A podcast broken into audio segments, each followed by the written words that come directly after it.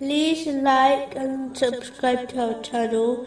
Leave your questions and feedback in the comments section. Enjoy the video.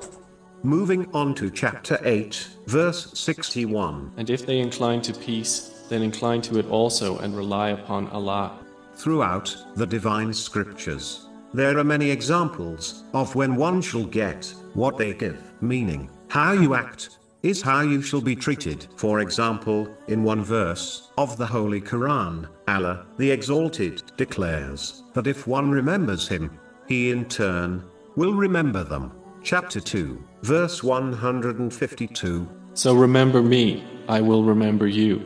And a narration found in Jami At Tirmizi, number 1924, advices that whoever shows mercy to others will be shown mercy by Allah, the Exalted. There are many other examples. It is quite obvious that people strive in this material world as they desire peace of mind and contentment. This is achieved when a person allows others to live in peace. If one reflects on their own life, they will realize that people can be split into two categories those who mind their business and allow others to live in peace, and those who do not.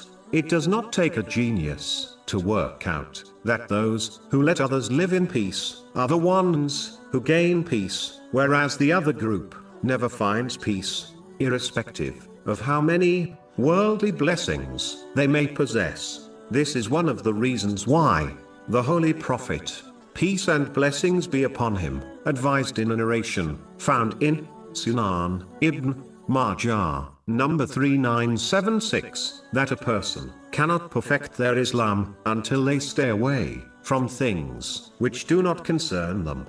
The people who ignore this advice and busy themselves with interfering with other people are the ones who never find peace, as they deprive others of peace. In turn, Allah, the Exalted, deprives them of it.